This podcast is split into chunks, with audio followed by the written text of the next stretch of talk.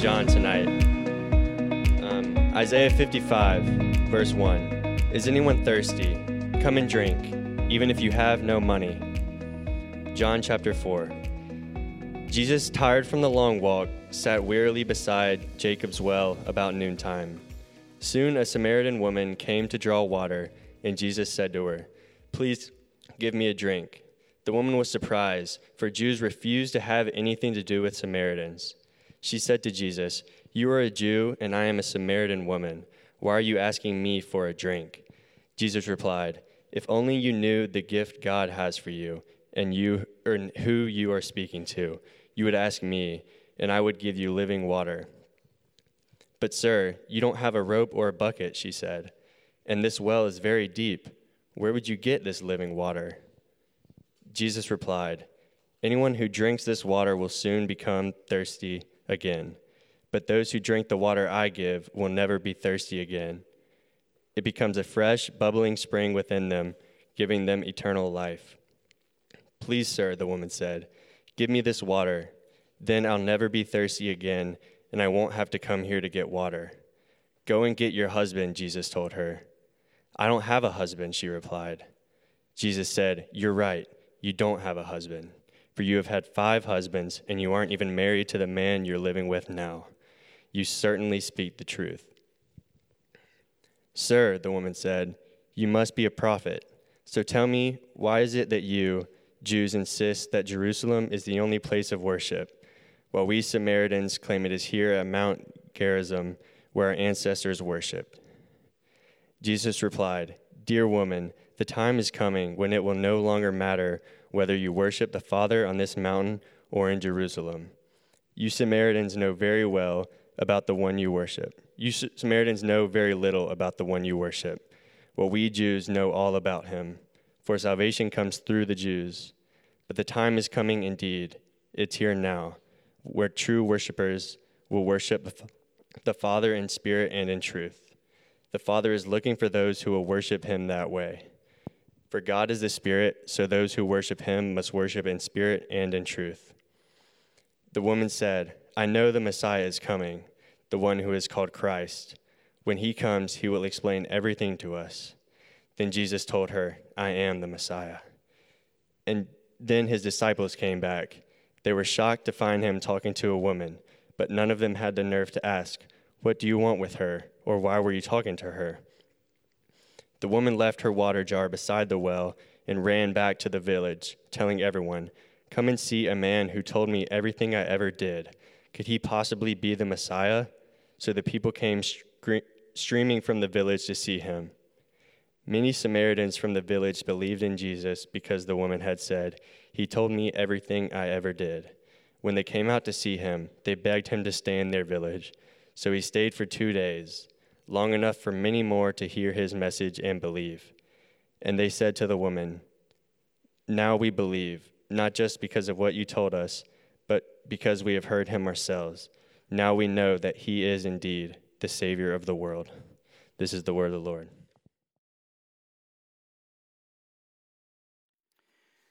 When you hear somebody else's story, it doesn't just give you a deeper glimpse into their world gives you a deeper glimpse into your world. When somebody else shares their experience with you, it makes sense of your experiences too. That's the power of getting to peer over somebody's shoulder into their life. Uh, during my seminary years, uh, Tuck Bartholomew was my pastor. Stacy is his better half, and Tuck and Stacy's house was kind of open all the time. So I had dinner over there a lot. And in retrospect, I got way more out of hearing Tuck and Stacy tell their dating stories, the early days, the mistakes here at UGA when they were here, the lessons learned. I got way more out of hearing them tell their stories than I ever did scheduling a lunch with Tuck, hearing his dating advice. Over the years, this is honest, I think I've gleaned way more hearing other Christians share specific stories of how Jesus met them in their suffering, even if it's stuff that I didn't struggle with. I got way more hearing them talk about how God showed up in their suffering than I ever did in all my training and all the books that I've read about that stuff. That's the power of getting to peer over somebody else's story into their life, especially if the person whose shoulder you're peering over is looking directly at Jesus. When you get a glimpse into their world, you get a glimpse into your world. That's been my prayer coming up towards tonight is that as you look over our friend's shoulder, as I look over her shoulder, you'd know you better and you'd know Jesus better. So, about this woman, when we meet her, it's the lowest point of her life. She is, by this point, five divorces in, six men in. We don't know how exactly that happened. We don't know how she got there, but it can't be anything but a heartbreaking story. How does anybody get to that point in their life without it devastating them? So we don't know the specifics of how she got five divorces in and six men in at whatever age she is, but we know at a basic level she got to the lowest point in her life the same way I get to the lowest points in my life and you got to the lowest points in your life. She worshiped her way there. Remember week one? The, some of the first words we said as we opened up Isaiah and started looking at these gods that cannot save is that everybody worships. Everyone who's ever lived is a worshiper. And we said we're either worshiping our way to ruin or to restoration. We're attractional creatures. We're all driven by something way bigger than ourselves. Idols, which will drive us to our ruin, or the true and living God, which will bring us to restoration.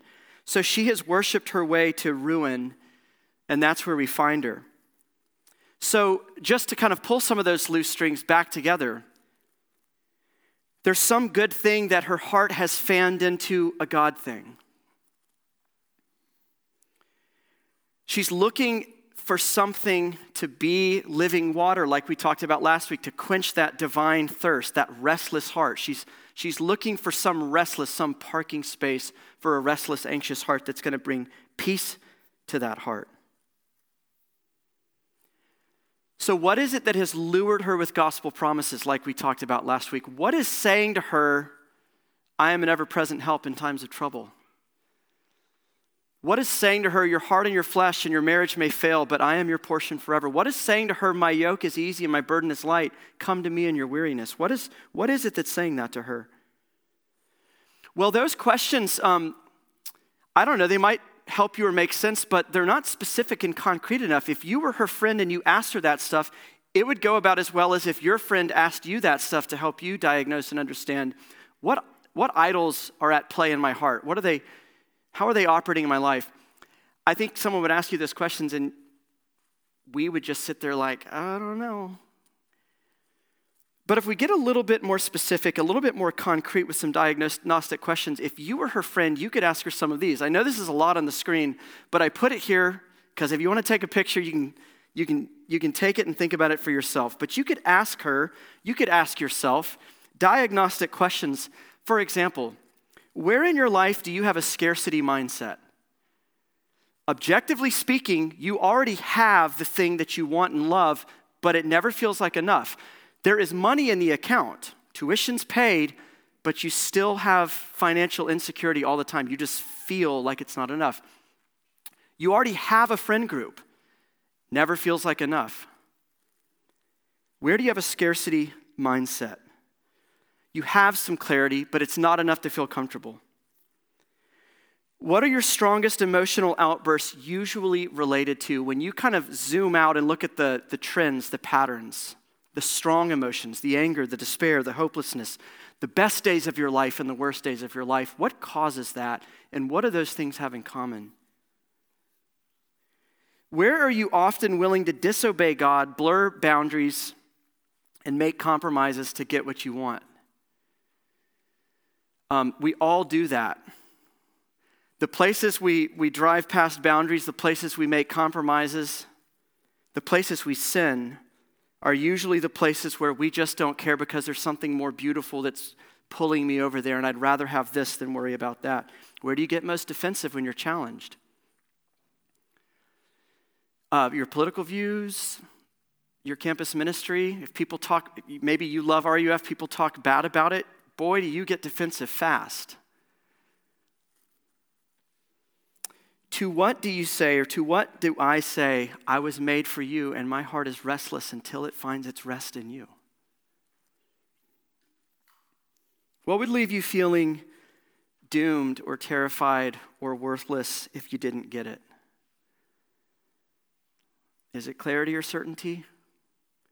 That's a nightmare. What would leave you feeling worthless if you didn't get it?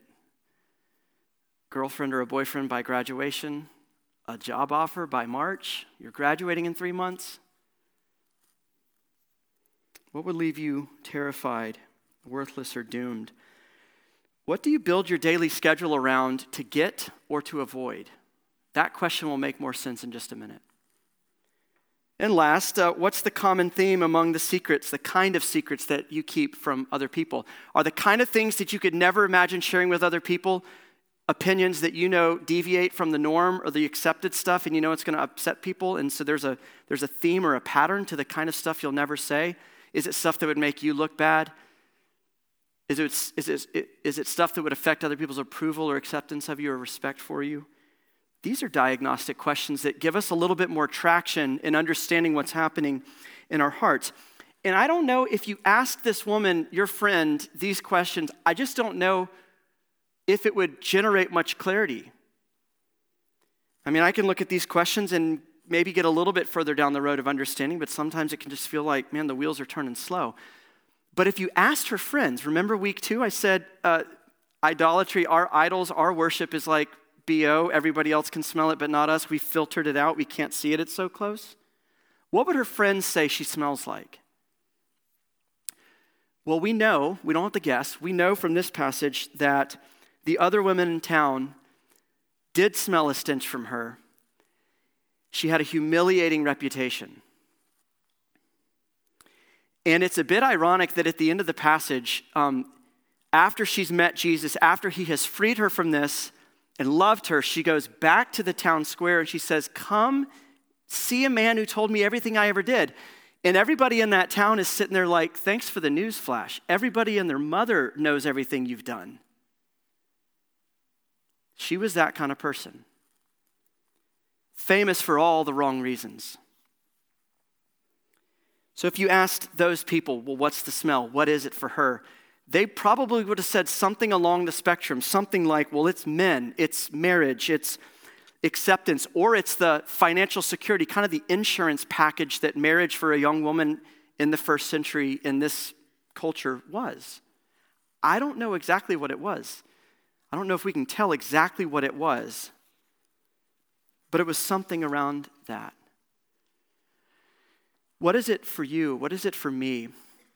Up until about 10 years ago, there was this well known advice column back in the day of like actual magazines in New York Magazine. Now it's a Substack, you got to subscribe to it. It was called Ask Polly. People, you know the deal. People would write, write in their questions, and some expert um, would give them an answer. And um, Heather is the name of the lady who was kind of the Polly who would, who would give her insights and advice about different questions that were asked. She was answering the question from someone who wrote in talking about their struggle to get over um, guys or to get over girls, and she wrote this about herself. She said, For years I turned distracted dudes into demigods, and using only the powers of my own imagination. That was my art, my practice. Putting arbitrary guys on a pedestal and then painting a rich and elaborate backdrop behind them and then praying to that vision day after day. And as long as he wasn't a real person, he'd never ruin my vivid creations. Now, obviously, that does not just apply uh, to the women in the room, but to the men in the room too. It doesn't just apply to dating or romantic relationships, but anything else under the sun that's grabbed a hold of your heart. There's nothing in those columns to suggest that Heather, the author of this, is a believer, is a Christian, but Everybody worships. Do you hear it? Everybody worships. I fantasized, I fabricated this, this larger than life ideal of these demigod guys, and I prayed to that vision day after day. And you better believe those demigods cursed her too when she didn't get it. Well, with back to this woman, as is always the case with all of us, the idols that are, that are capturing her heart, it's not all her fault. You were influenced by the idols of your mom and your dad, your close friends, your country, the school that you went to. It's all in here. Somehow affected us for the harder. What affected her? She's also the victim of the men who left her and whatever they were idolizing. Perfect marriage, an easy marriage, um, women in the first century in Israel um, didn't get to divorce their husbands. Husbands got to divorce their wives. That was their power. And they could do it for pretty much any reason. By this point in, in Jewish history, uh, there were, the loopholes were as big as Texas. I just don't like her anymore. She's not doing it for me anymore. And they could walk away. So, this is a woman who has been rejected and abandoned and thrown away Five times, not by a boyfriend, by a man who stood on an altar with her and promised to never leave. She's damaged goods and she knows it. But again, it's never just other people's thought, uh, idols, other people's fault. Our heart participates in that dark place too. And she's tried to medicate the pain of that rejection and that abandonment with another guy, with another man, with another marriage. And I would imagine she's not even expecting much from the next guy or much from the next marriage. Her standards are so low by this point. Anybody will do. But that's the environment that she's living in. She can't stop the cycle because it's her God. She has to have it. You can't live without a God. You can't live without your God or your idol if that, if that idol is operating as your God, you can't. And one other reason why she can't is because no matter how much dysfunction that stuff is bringing into her life and her story and her relationships, it holds an authority over her. A good thing crosses the threshold into a God thing when it begins to exercise authority over you orders you around. That's when something becomes a God. It rewrites the script of what's worth your time and a waste of time. Now imagine if achievement, whatever that means in your specific context, imagine if achievement is your God. It will rewrite the script of what is wor- truly worth your time and cannot be negotiated away. Gotta do this, gotta be here and all the stuff that's now a waste of time. It's not important. It's not that important. It's not as important as this. See how that works? So it rewrites the script on what's worth our time, what's a waste of time. It tells us how to live our lives and who to live your life for. If pleasure has become the authority, if comfort has become the authority, it rewrites the script. You can hear you can hear teachers say, you can read, I can read in books all I want that I was made by God and made for God. But if the authority in my life is saying, but you were made to have fun, you were made for pleasure, you were made for comfort, well, now I'm living my life for me, and I always will. It rewrites the script on what's right and what's wrong. We get a whole new moral framework. We've all struggled in relationships crossing boundaries, pushing boundaries, because that God and that authority of whatever it is nakedness or intimacy or being wanted or, or securing what feels like a shaky, insecure relationship we can pursue that, and all of a sudden we're renegotiating in our minds well, where are the lines drawn? What is right? What is wrong? This, why is this such a big deal? That's the psychology of it. I know it's present in all of us. That's how this stuff happens. The authority in our lives begins to rewrite the script. How do we know it in this? Because she's not just blowing past God's law, which is for our good. Uh, she, she knew the law. There's a lot in here that Weston read. You can glance down and see it. This is a woman who's talking theology with God. I mean, I admire the courage. She doesn't know he's God at the time, but she's talking theology. She's talking Old Testament history. She's talking about the Messiah in her view of the Christ. Certainly, she knew about God's law. She's blowing past it. She's also blowing past social customs of her day. It's almost, in fact, I'm not aware of any other place in ancient history where there's a record of a woman being married five times. She's a unicorn without equal. So she's blowing past social customs too. The script has been rewritten because she's got to have this and whatever it means to her security or acceptance or whatever. She can't live without it. And we do this too. She's not, I mean, I said she's a unicorn, but not really. She's a, she's a picture of me. I, comprom- I make a lot of compromises to get what I really want. I blow past a lot of boundaries to get what I really want. Push past a lot of limitations. I mean, scientists tell me I need eight hours of sleep. Blow past that a lot. and a lot of other, a lot of other good things that we blow past. We rationalize a lot to get our gods too. And we do weird things to hang on to our idols. We might look at this and be like, man, she's weird. I can't really relate to this. But remember, peer over her shoulder, she's you, she's me, if you're really paying attention. Um, we might look at this and be like, this is weird. Married five times. But we're all weird when you say it out loud, the stuff that we do. For example, not picking on anybody, but like, you, it might just be a normal habit by now, like, Five hours a Fortnite a day might not seem weird to you, but when somebody else hears that, you're like, ugh. And it's not that long, five hours, come on, were you, would you have a timer out with me? And all of a sudden you're getting defensive. You're like, why are you always saying you're busy? You're not busy. That's what I'm talking about. That kind of stuff. Okay, Unfortunately, there's a little bit more going on in her heart, though, because um, as if our hearts had one little God erected up in them, right? One little God in the shrine. We're like a car factory. We got tons of makes and models coming out, not just one.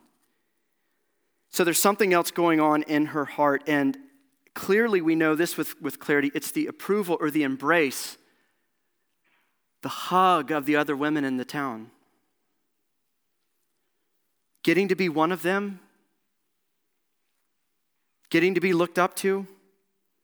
It had become an authority in her heart. And how do we know it? Here's how because she couldn't be around them anymore. She could not be around them. She's adjusted her schedule all around not being seen by them. By this point in her life, it's probably a subconscious habit. She's not thinking about it anymore. Well, if I go at noon, I'll be there when nobody else is there. If you'd asked her, why do you go at the hottest time of day? Why do you go at noon? You know, in a desert climate, when the sun's right there and it's just blazing down at you, and you got to carry these heavy water buckets a mile and back every day, why do you always go at noon? She'd be like, well, it's just kind of when it works for my schedule. There's, there's a deeper reason, though. She goes at noon because that's the only time of day all the other women aren't there. They were there in the early mornings, they were there in the evenings, gathering the water for cooking and washing and bathing and She has a similar reason. You see how her idolatry is actually now commanding her schedule? It's commanding her daily routines, rhythms, habits. It's the same reason. I mean, various points in my life, I've gone to the gym at midnight or five in the morning so I wouldn't be seen. Maybe some of you go late at night or early in the morning because you're so tired of seeing the judgmental glances of someone that's almost saying with their eyes, Why are you in here? That's not going to happen. Conversely, there's been times in my life. Are there times when you go to the gym or you run on Milledge to be seen? Five o'clock at crunch, everybody sees me. It's gas for you, it's, it, it, it elates you it animates you. Our idols dictate our schedules down to the particulars. It could be a similar reason, like, I mean, I've told y'all before, but uh, do you find yourself bolting to the door after large group, after church? And it's not the, you know, I got to go study for a test, but it's like every week, boom, like I used to do. Is that because you're following kind of the, the routine, the habit, the schedule command of, of a God of comfort that says you cannot bear to be uncomfortable, or a God of acceptance that says you cannot risk not being approached and talked to? You cannot survive 60 seconds of looking around the room. It was just painful. It could be a similar reason of why you stay out late so that you get home after that roommate is always in bed because there's a preference of an ease of ships passing in the night rather than the hardship of honest conversation. Do you see it?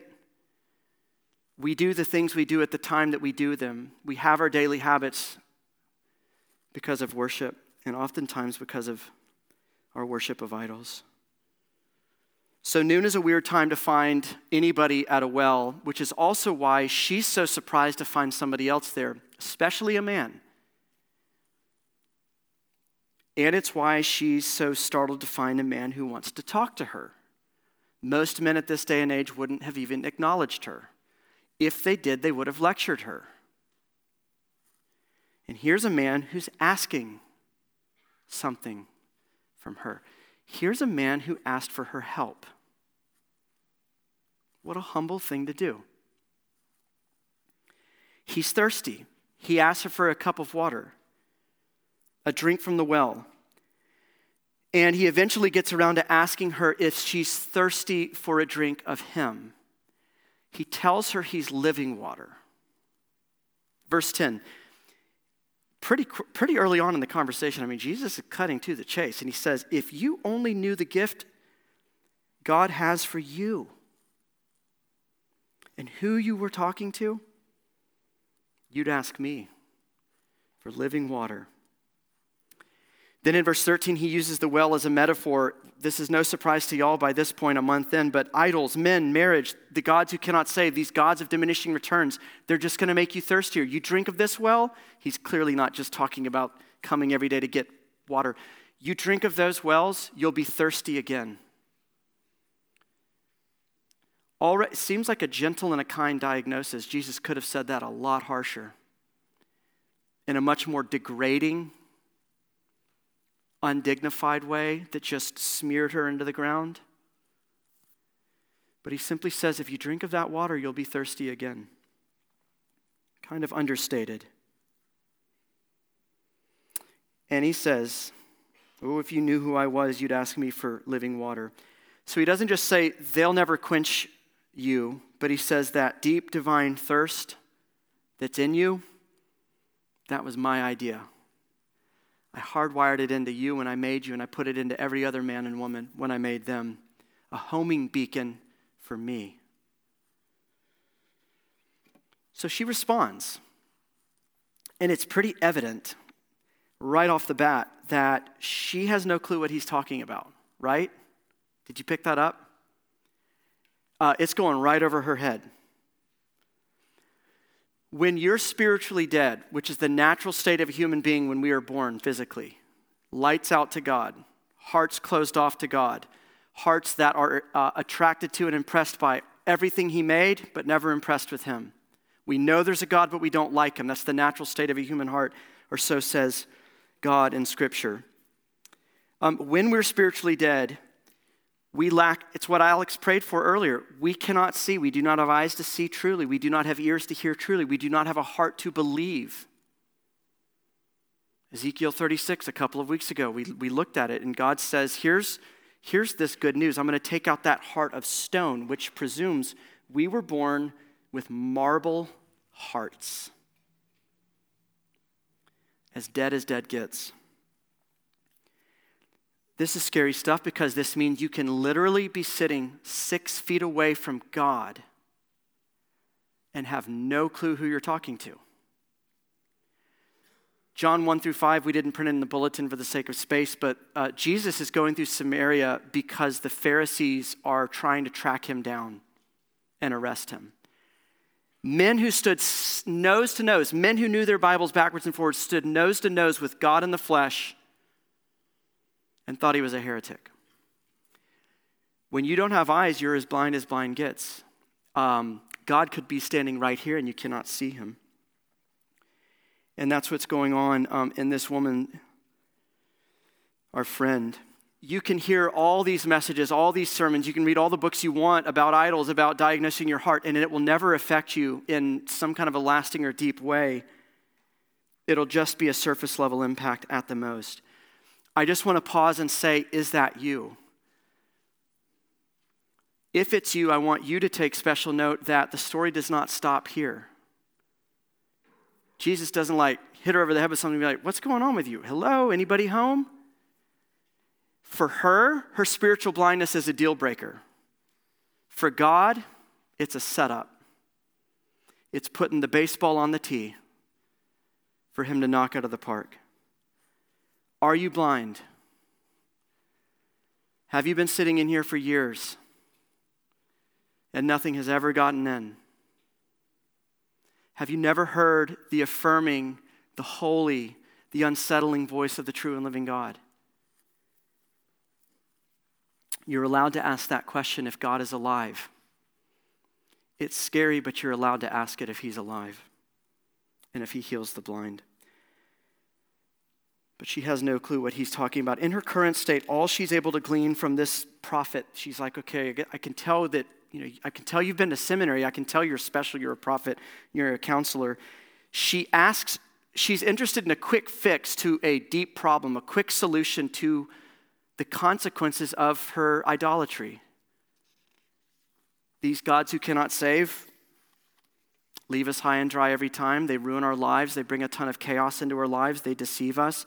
And she hears him talking about living water to where she won't have to come back to the well every day. And she hears in her mind, in her blindness, in her hardness of heart, she hears, oh, like there's some like in, indoor plumbing device that I don't have to come and every day face the fact that I'm damaged goods, that nobody wants me, that my best days are all behind me. I don't have to see the other women's eyes when they look at me. I can stay home. Sir, please give me this water. Have you ever cried out to God to merely heal the consequences of our false worship, but not to uproot the root of the false worship? I have. Everybody in the room has. And if you have, thankfully, Jesus has much bigger answers to those prayers than simply temporary relief. He's going to uproot these gods that cannot save her, and He's going to give her the one God who can, and He'll do the same with you. No change will happen in her, and no change will happen in me or you until you see Jesus as He actually is. Hear this. You cannot want Jesus until you see Jesus. You cannot actually, truly want Jesus until you actually, truly see Jesus. We're five weeks into a series on idolatry, and we have yet to talk about the Ten Commandments. First commandment, you shall have no other God before me. The second commandment, you shall make no graven image of anything. Another form of idolatry is it's not just kind of turning created things into gods, it's distorting the true and living God. It's diminishing him, it's refabricating him in our own image. Only the real Jesus can save. JV Jesus can't do you any help. Amateur hour Jesus can't do you any help. American Jesus can't do you any help. Evangelical sub Christian culture Jesus, emotional pick me up Jesus, cannot and will not save you. And that's an idol that we probably all are deeply attracted to as well. A distorted and diminished God cannot save you and will not save you. So the question is are you sure that you're seeing and dealing with actual, real Jesus? Some of you might have heard this story.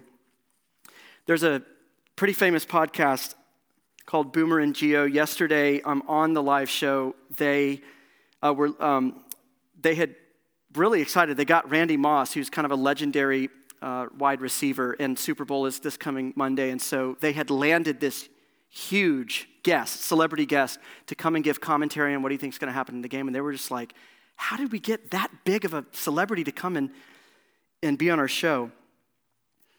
And so they're doing the lead up to him. He's about five minutes away from kind of coming on the show. They're doing the lead up of introducing him. And one of the hosts asked the show's producer, who's in studio talking with them, um, he says, Okay, so uh, what is Moss promoting? You know, Jimmy Fallon, Jimmy Kimmel show, whenever these celebrities come on shows, they're pushing or promoting something. Here's a podcast, here's a show, here's a book. Hey, everyone go buy it. So he's like, Okay, what's he promoting? And the producer goes, um, Well, he's really into horses. Like he really, really wants to talk about horses. Uh, but I told him it's a Super Bowl show we're talking about the Super Bowl, so you can talk about the horses stuff, but the point of the show is Super Bowl. So he's like, okay. And, the, and, the, and the host goes, um, horses? And he goes, Are you sure this is the right Randy Moss? And the producer kind of thinks it's a joke, and he goes, Is there another Randy Moss? So, right there, live on the show, you can watch the video of it on YouTube. The producer is going through his text thread, thread with, that he's been in with Randy Moss's agent. And he had asked his agent, or the agent had asked this producer, Hey, do y'all need us to send in a headshot and a bio? And the producer was like, No. Everybody knows who Randy Moss is. All of us know who he is. So he never double checked. Well, it turns out there is another Randy Moss. I don't know if the picture of the actual Randy Moss came up. That's actual wide receiver Randy Moss. Uh, next picture, this is the Randy Moss that they booked in the middle there, who is an NBC analyst for horse races.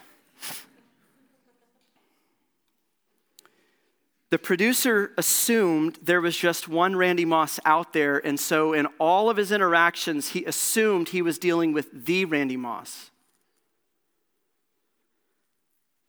But it turns out there's a lot of Randy Mosses, and only one of them is interesting and an NFL legend or has helpful things to say about the Super Bowl. So, my question to us tonight is Do you think there's just one Jesus? If you do, you have probably assumed that you're dealing with the Jesus. But how do you know you're dealing with the Jesus and not a Jesus? What if you're dealing with a distorted, diminished, self made, self fabricated Jesus? There's hundreds of those Jesuses going around. There's so many. This guy made a book. This is the cover of the book uh, Jesus Made in America. And he catalogs from the founding fathers to this present day the different versions of Jesus that American Christians have worshiped. None of them can save you. JV Jesus is another God who cannot save, another idol that is powerless. And all those other Jesuses would not save you. They wouldn't have anything to do with a person like me or a person like you, and especially a person like this sitting at the well, this woman. Where am I getting all of this from the passage? This woman had ideas about God. She had every she had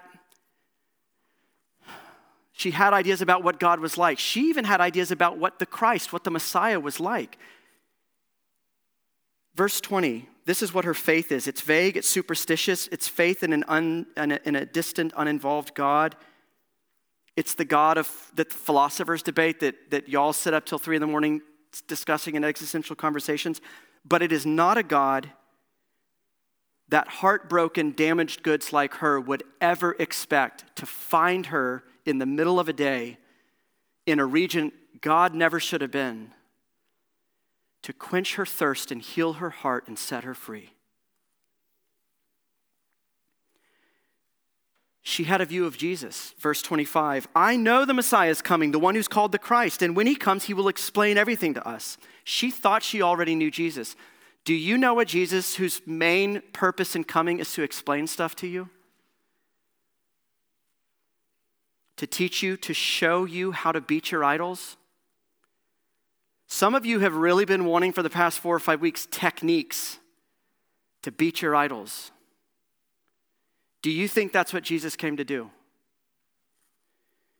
The actual Jesus, the true Jesus, the real Jesus, didn't come to explain simply our idolatry or show us how to get out of it, but he came to pursue and to seek idolaters. The Father is seeking worshipers such as these. Does this fit your bill for who God is after? For who he walks long roads to get? To show them who he really is? The actual Jesus came to break down and cross boundaries. He's in Samaria. A Jew never would have gone there. He's talking to a woman. A rabbi never would have talked to a woman in this day and age. God is a God who crosses boundaries to chase down and gather in those who cross boundaries to get to their idols. That's who he really is. He did not come to explain how to get out of your idolatry. He came to exhaustively accomplish your deliverance from your idols, to liberate you, and to quench your thirst. So, spoiler alert Jesus showing you who he actually and really is, Jesus showing you, not just telling you, Jesus showing you and telling you who he really is, is how he uproots idols in your heart. How do you participate? you actually pay attention because he is talking in his word. He is describing himself, he is introducing himself, he is showing himself to you. Will you persist with wherever you got what you think about him? American Jesus, evangelical Jesus? Or will you let him introduce himself to you again? We also participate in in letting Jesus show us who he really is by ruthlessly evicting all the pretender Jesuses. JV Jesus has got to go. A breakup has got to happen, and probably tonight. If you have trouble seeing God as beautiful, you have not seen him. And we can start tonight to evict these amateurs and to pray to the real one to come and show us who he really is. I want to end in a very practical place. So, two examples of the mythical JV Jesuses that we are probably drawn to. I just want to name this and we're done. This is all from Ray Ortlund, not from me. He said the two main pretender Jesuses that we are probably drawn to in 2024 is first, feel good Jesus. He always smiles, always approves, never disagrees. He's just grateful when you show up to church now and then. During your week, no matter what you do, you can always count on Feel Good Jesus to tell you it's going to be okay. And everybody goes to heaven because everybody's basically good at heart. This warped view of Jesus is perfect conditions for a Mount Olympus of idols in your life. Why? Feel good Jesus is so small and so impotent and so polite. He'd never mess with your idols. He just finances them. He'd never be beautiful enough to draw you away. What about feel bad Jesus? Ortlund goes on and he says, at least this Jesus is more serious than Jesus Jr. But this tough guy is always pointing out your shortcomings. Imagine that Jesus with this woman at the well. Imagine the lecture. He's always pointing out your shortcomings. Your best is never good enough for him. This harsh Jesus, he's so disappointed with you. He rolls his eyes with a really? You did it again? But feel bad, Jesus just, just doesn't have a stick to beat you up with. He also offers a carrot. If you'll just try harder, you might make the cut. Stay out of hell. So put your mind to it and you can stand above other sinners. I love this line. And he might even let you put on a robe and sing in his choir up in the clouds forever, which is the best version of heaven that he has to offer. You see how pathetic those Jesuses are? No wonder we are so attracted to everything but Him. He's not worthy of your attention, He's not worthy of my worship. But what if the one revealed in the scriptures through His Word, by His Spirit, who can get through to you, who will meet with you and talk with you and untangle the misconceptions of Him, what if He is fundamentally different? What if He, when you see Him as He is, will win the beauty contest every time? And instead of going home with the idol again, who you thought was more beautiful, you go home with him. Our prayer tonight, and your work, and my work, is to wrestle with our hearts and to pray for eyes if you don't have them, and ears if you don't have them, and a heart if you don't have it, to this Jesus.